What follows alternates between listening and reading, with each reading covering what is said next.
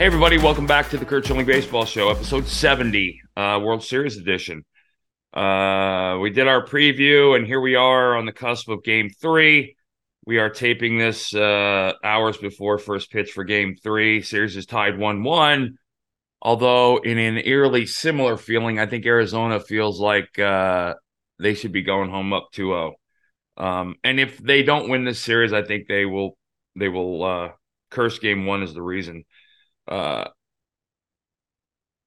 Bill Adolis Garcia, uh, I mean, my goodness, um, I don't know what else to say. I mean, he he he literally walks off the Astros, and then in Game One of the World Series, uh, hits a homer in his fifth straight game. Uh, 22 RBIs in the playoffs, uh, which is just absurd. Um, but this was Arizona's game to win or lose, and neither neither starter pitched well. Um, five innings, three runs is not a good start. Uh, definitely a loss in October. Um, Eovaldi went four and two thirds, gave up five on six hits.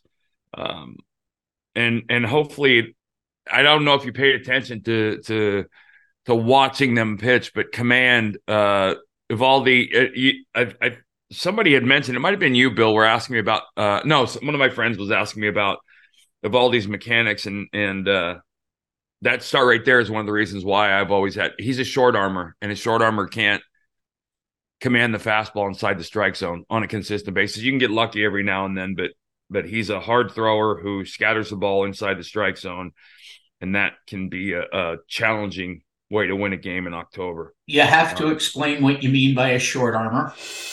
So when I say short armor, uh, let me just ex- try and explain it. So if you're looking at me from the third base and I'm a right-handed pitcher and I have the ball in my glove at the top of my delivery, if you look at guys who consistently command the fastball in the strike zone, they'll take their arm out and they'll be back here with their hand like this, right? The ball's down, uh, and, and then they'll naturally evolve and turn and throw. A short armor is a guy, and they're very rare in the big leagues because it's so hard. You can't command your fastball. But if you look at so this is a this is normal, right? When you're when you're at that position, a short armor will bring a, the ball back to here and they'll turn their elbow and throw from here. And so it looks like it's actually harder for the hitter to see, right? Um, because it comes out of the jersey and you're kind of Max Scherzer's a short armor. Um, in, in, in, very different, but but Eovaldi is a short armor. So when you come when you do that, you throw it, and a lot of times it'll come out of your jersey, a very tough spot to pick up. But but as a as a short armor, you come here and you throw, and you it, it's almost like if you're if you've ever played darts, it's almost like having to throw a dart from the front of your chest like that. You have no ability to guide it. You're just you're just pushing it to the plate. And it's incredibly hard on your arm. That's why you've seen very few guys. Uh, Kenny Hill, a guy for the Expos, Daryl Kile, uh, were a couple of the rare short armors that got to the big leagues. But it's it's impossible to command your fastball. You can throw strikes, and and you do obviously, but you don't have the ability to maneuver maneuver the ball around in the strike zone. You're just kind of letting it go. And and and like I said, what happens is when you're young, uh, and this is for fathers of baseball players, when you're young, if you throw a ball that's too light, you'll end up being a short armor because it's very easy to throw a ping pong ball or a wiffle ball like short arm. When you throw a ball that's too heavy, what you'll see is you'll see a guy that gets to the big leagues and, he, and he's a heaver. They're very rare. But a he a guy that throws a ball too heavy when he's young will have instead of his hand being this way, his hand will be turned up because he learned how to throw a ball that was heavy and he had to support the weight of the ball. Um, so if you're teaching young kids to throw a ball, it's very important to keep the ball weight ratio to the thrower. Golf balls for little kids starting to throw, um, and then you, you I mean, little leaguers playing with baseballs is one of the biggest ridiculous, most ridiculous things on the planet. Um, but that's how throwers evolve. And so when you watch a guy like uh, Brandon Pfaadt, who who does command the zone and does have, uh, when you watch a go back and look at Greg Maddux, they're just prototypical. That their arms are back and they command the ball and they throw through the zone. Like I said, it, and it comes out here, which can be uh, much easier to pick up in a sense, depending on the background. Just watch from home plate sometimes when you see the slow mo from the pitcher, look where the hand slot is. And a lot of times when you hear hitters talk about a background, they'll talk about the background behind the hand. In the stands, a lot of a lot of uh, uh, teams will put uh, green tarps over the seats, or they won't allow fans to wear white shirts at home games because it's a nightmare. Or, or they'll do the opposite. Hitters that are comfortable in a park that have a good hitting background will have uh, dark backgrounds behind them because their pitchers throw from a certain slot.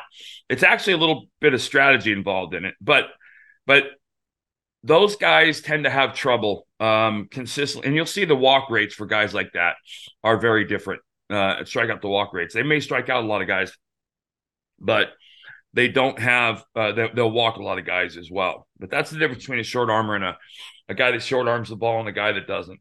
Um, and the guy that doesn't can command the zone. And uh, so Texas takes game one, and they take game one in a fashion that that will be remembered for October's to come because of Corey Seager, uh, who has had a monster year, um, hits a hits a one out home run after a leadoff walk. By the way, um, you'll almost never ever see a late inning postseason rally that doesn't involve the pitchers making a mistake, whether it be a walk or a hit by pitch. Uh, and that's exactly what happened. Sewald ends up walking the leadoff hitter, and um, Seager does what he's done all year. So they take five. Um, they take game one and they go into game two. And now, but before we get to game two, Curt, it, the similarities to me between that game one and the game four of the 2001 World Series that someone named Curt Schilling started and went yeah. seven innings, only to see his reliever fall apart. Right. So the the difference was it, it, was one of the few times where I I don't want to say consented because that's too strong a word, but Bob Brenly wanted me out of there because he knew I was going to start game seven if there was a game seven. And he thought it would be better to give me one less inning. Um, and it turned out not to be because if you go back and look at that whole inning um, that BK had in the eighth inning, it was a rough one and it brought on the ninth.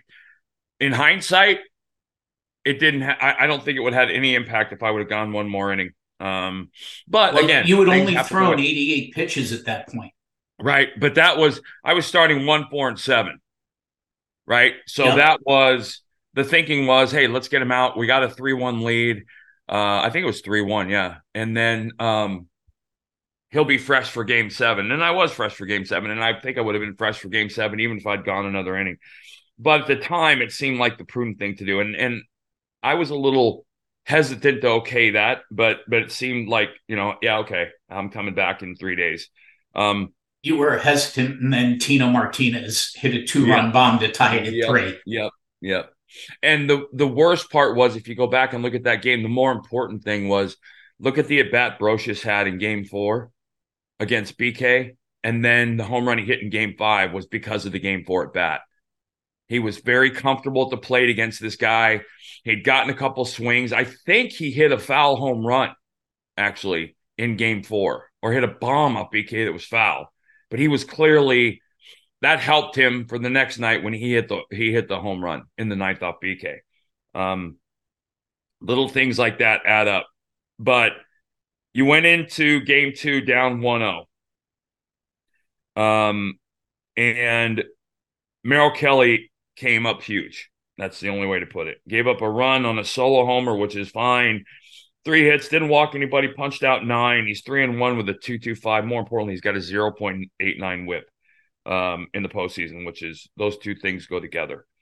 Um, we're seeing some records. I want to talk about them too. Ketel Marte uh, broke the record, has the longest hit streak in postseason history uh, with 18 games. Jeter, Manny, Hank Bauer were at 17. Gabriel Moreno, excuse me, hit his fourth home run um, ties him behind Sandy Alomar, or ties him for second behind Sandy Alomar, who had five in 1997 for catchers. Uh, and the coolest thing to happen probably in the postseason so far was uh, uh, Tommy Pham was four for four, scored twice, clearly locked in and feeling it. Um, he asked to be pinch hit for in a seven to one game. Now, normally there's a lot of Q and A around something like that happening, but he did it so teammate Jace Peterson could get his first World Series at bat, and that just reeks of awesomeness uh, in so many different ways. Um, and and the foreshadowing of Jace Peterson possibly coming up and pinch hitting late in the series and getting a game winning hit is really strong with me. Um, those things tend to not get uh, uh, those those go unnoticed until they matter. Um, but I thought that was pretty cool, and I think that that's an indicator. And basically, when two teams are at this point in the season, you're going to find things about these teams that other teams don't have, and that's one of them. They're clearly both of these teams. Everybody feels like they're a team of destiny when they're in the World Series. Both teams feel that way and both fan bases feel that way as well. But uh, the uh, the You know- struggle was my. Go ahead. We we kind of breezed by Merrill Kelly. He's been their best pitcher, best starter in the series. Yeah. He has four starts, Curt, and he's given up three hits. Right. Only Yeah. three hits in all four starts. And I think I don't think anybody's ever done that. That's Uh, crazy. He yeah. and no nobody was looking at him to be the guy, No. but he's been the guy. Well, Gallen hasn't clearly. No, no. Um, but M- Kelly and Pfaadt are both. Here, here's the problem for both. Going both ways, right? Montgomery didn't pitch well at all. Uh, four runs on nine hits over six. The Arizona offense was was on him. They had 16 hits. They only punched out twice, by the way. Um, but Martin Perez came in and and and turned it into a rout. Um, but Montgomery didn't pitch well. Now, so so basically, you leave Texas uh, one one, so it's a best of five. And if you look at it as a best of five, it's a best of five with with the guy who, if I'm Arizona, if I'm Torey Lovullo, I'm I'm ecstatic because um, my second best, my one A in the postseason is going game one, so to speak, and the Rangers have, in every sense of the word, a wild card going in game one. No one has any idea what Max Scherzer is going to show up with. He could go seven and punch out 14 and give up a hit, or he could go two and two thirds. And I'm not sure that's the tough part, right? If he if he does either one of those, Bill, would you be shocked? no. Right. That's a problem. Right. If a guy going two and two thirds and giving up four runs or punching out 14 is the is the are are the guardrails for for potential outings, um, that's a guy who hasn't found his way in October. Um, and I'm I'm going to be very curious to see how that plays off. And I want to speak real quick to the records we're talking about, home runs and RBIs and all things that go with that.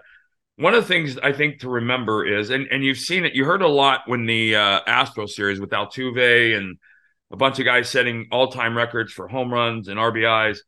These guys are playing 22, potentially 22 postseason games in the offseason, as opposed to uh, it originally was seven because there was a league winner and you played a World Series, but it was 14 for the longest time right? You had two division winners and the playoffs. You had the the, the league championship and the World Series. You had 14 games. These guys are playing 22, uh, up to 22, which is literally a full month's worth of games almost. And look at, I mean, we're going to end the World Series in November. I think again for the only the second time ever. Um, when you think about uh 2001 being the first time, and 2001 it ended in November because of 9/11. Um, but anyway, I just want to mention that it, doesn't downplay what they've done. What they've done is amazing. The Marte hitting streak is amazing, no matter how many postseason games you play. Um, but we've gone from seven to 14 to 17 games. Now we're we're at a 22 game potential schedule, which is why you're seeing these RBI records and run records and home run records uh, uh, being hit the way they are. Also, excuse me, I did want to. This was a great note. Bruce Bochy reached his first World Series in 1998. And I'm going to say that was with the Padres, right? Correct. Right. Against the Yankees. That was the Mark Langston, uh, Tino Martinez, the Grand Slam Yep. that should have never happened. Uh, but Bochy managing the Padres in 1998. Uh, as that was his first World Series, and now he's 68 in his fourth. The only other manager that was that young and that old on both ends of the spectrum was Connie Mack, which is uh, putting Boch in some pretty, and he should be. He's a first ballot Hall of Famer uh, as a human being, much less as a manager. Um, and we'll talk about managers real quick at the end of this, uh, but we'll hit that more after the series is over. Um, I still got Texas winning, although I've been in Arizona in a World Series with home field advantage, and I know I would put that ballpark uh, as loud as any ballpark ever played in, um, easily as loud as any ballpark ever played in uh, for Game Seven of the World Series. Uh, they know how to get loud, and uh, I can remember walking. I, I, don't know if I told the story, but I can remember walking across the field for Game Seven to go to the bullpen, and the way those stadiums are built, you could actually feel the floor moving uh, as I walked to the bullpen because the fans were all up and they had white pom poms and it was like a whiteout. Um, so they'll be loud, but you know, I still I'm not going to come off my Texas pick, but I got to feel real good about it if I'm Arizona. Um, if if uh, you know, Brandon Pfaadt will be everything tonight because I always look at this. I always looked at it as, you know, it really doesn't matter how good your guy throws because you're not going to score any runs. So we just need one. And that was my October mentality. Um, and I feel like Brandon Pfaadt has got that confidence, uh, regardless of how. Here's the key. I don't know if Zac did it, but I, I, you know, my first World Series start, I did something so unconventional because I was going to be tricky. I was young. Um, I was 26, I think. Uh, yeah, I was 26. Um, and, and it was stupid of me in hindsight. I never should have done it. Um, but I was going to be tricky instead of just pitch, and it cost us a game and cost us the World Series. I don't know if Gallen had that approach. I don't know if Kelly Kelly clearly stuck with his stuff. I don't I don't think Brandon Pfaadt will do that. But I got to tell you, if I'm Arizona, you know, I go up two to one. Who am I giving the ball to? I'm giving the ball to my bullpen for Game Four. That's the this whole bullpen thing to me is this is where it becomes I just don't think it works. And it can, I don't think it can work. You're counting on seven guys to have good nights instead of one. So um and then you have you have Pfaadt lined up for a game seven.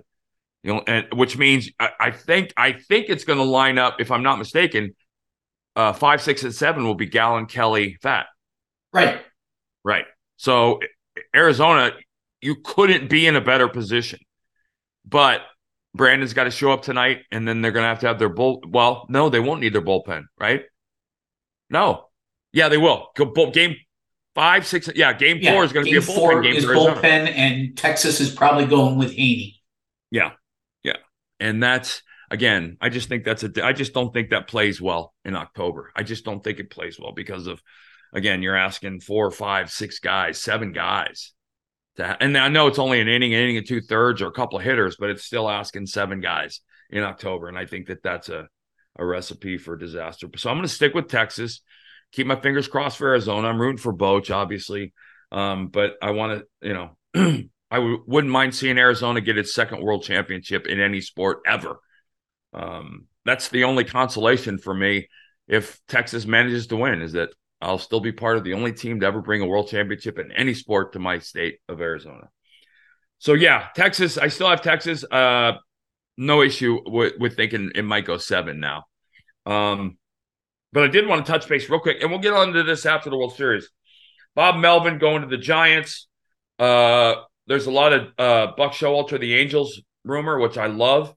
Um, but we'll touch on those things after the World Series. We'll keep the focus on the field right now, which is where it should be. Game three tonight, uh, which means you won't see this till afterwards. I'm going to predict that Pfaadt goes seven, shuts down Texas, uh, and Scherzer uh, has another issue and is out before the fifth. The opposite of that will be Scherzer going to go eight, punch out 16, and give up a hit, and Texas will get the fat early and and beat them big it's either Texas winning big or Pfaadt winning uh, uh, convincingly and shutting down Texas.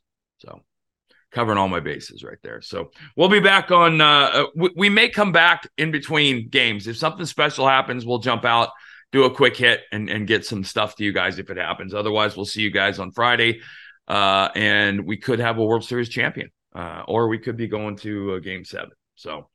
Have a great week, guys. Uh, anywhere you get your podcast, Apple, Spotify, we'd love you to go to Outkick.